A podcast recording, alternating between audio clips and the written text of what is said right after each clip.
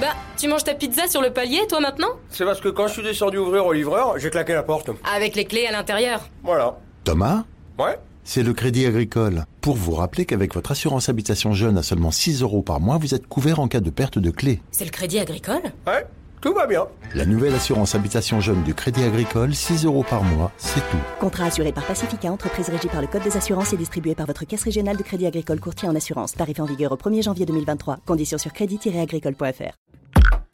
Genside présente.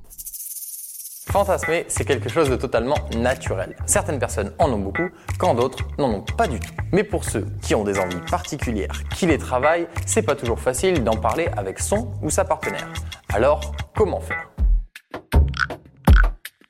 Le problème avec les fantasmes, c'est qu'on pense parfois qu'ils sont bizarres, qu'ils sont anormaux et qu'on peut être gêné à l'idée d'aborder le sujet. Sachez avant tout qu'il n'y a pas de bon ou de mauvais fantasmes.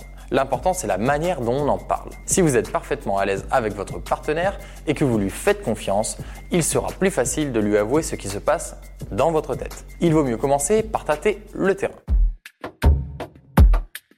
Il ne faut pas être dans un état d'esprit de jalousie ou de jugement. Pour vous lancer, vous pouvez parler de ce que vous pratiquez déjà. J'aime quand tu fais ça, mais on pourrait le faire comme ça. Ce genre de choses m'excite, etc. Il vaut mieux exclure la personnification. Exemple, je fantasme sur Kendall Jenner. Bon, là, on vous conseille de zapper. En revanche, si vous avez envie de faire l'amour en extérieur ou alors avec des accessoires, il suffit de le dire de la manière la plus simple qu'il soit.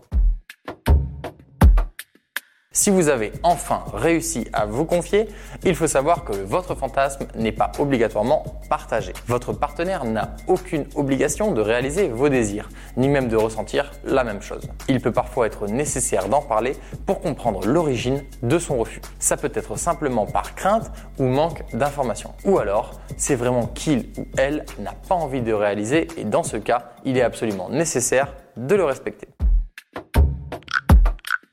On peut évidemment parler de ses fantasmes, mais il vaut mieux en avoir parlé en amont avec son ou sa partenaire au risque de le ou la brusquer. Soyez tolérant si jamais il ou elle n'a pas envie de le réaliser. Vous pourrez garder vos désirs pour votre imaginaire masturbatoire, par exemple.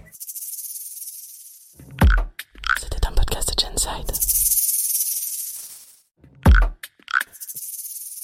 Si tu as aimé ce podcast, c'est le moment de t'abonner, de laisser une note ou un gentil commentaire. Et si tu as déjà fait tout ça, merci, ça nous aide beaucoup.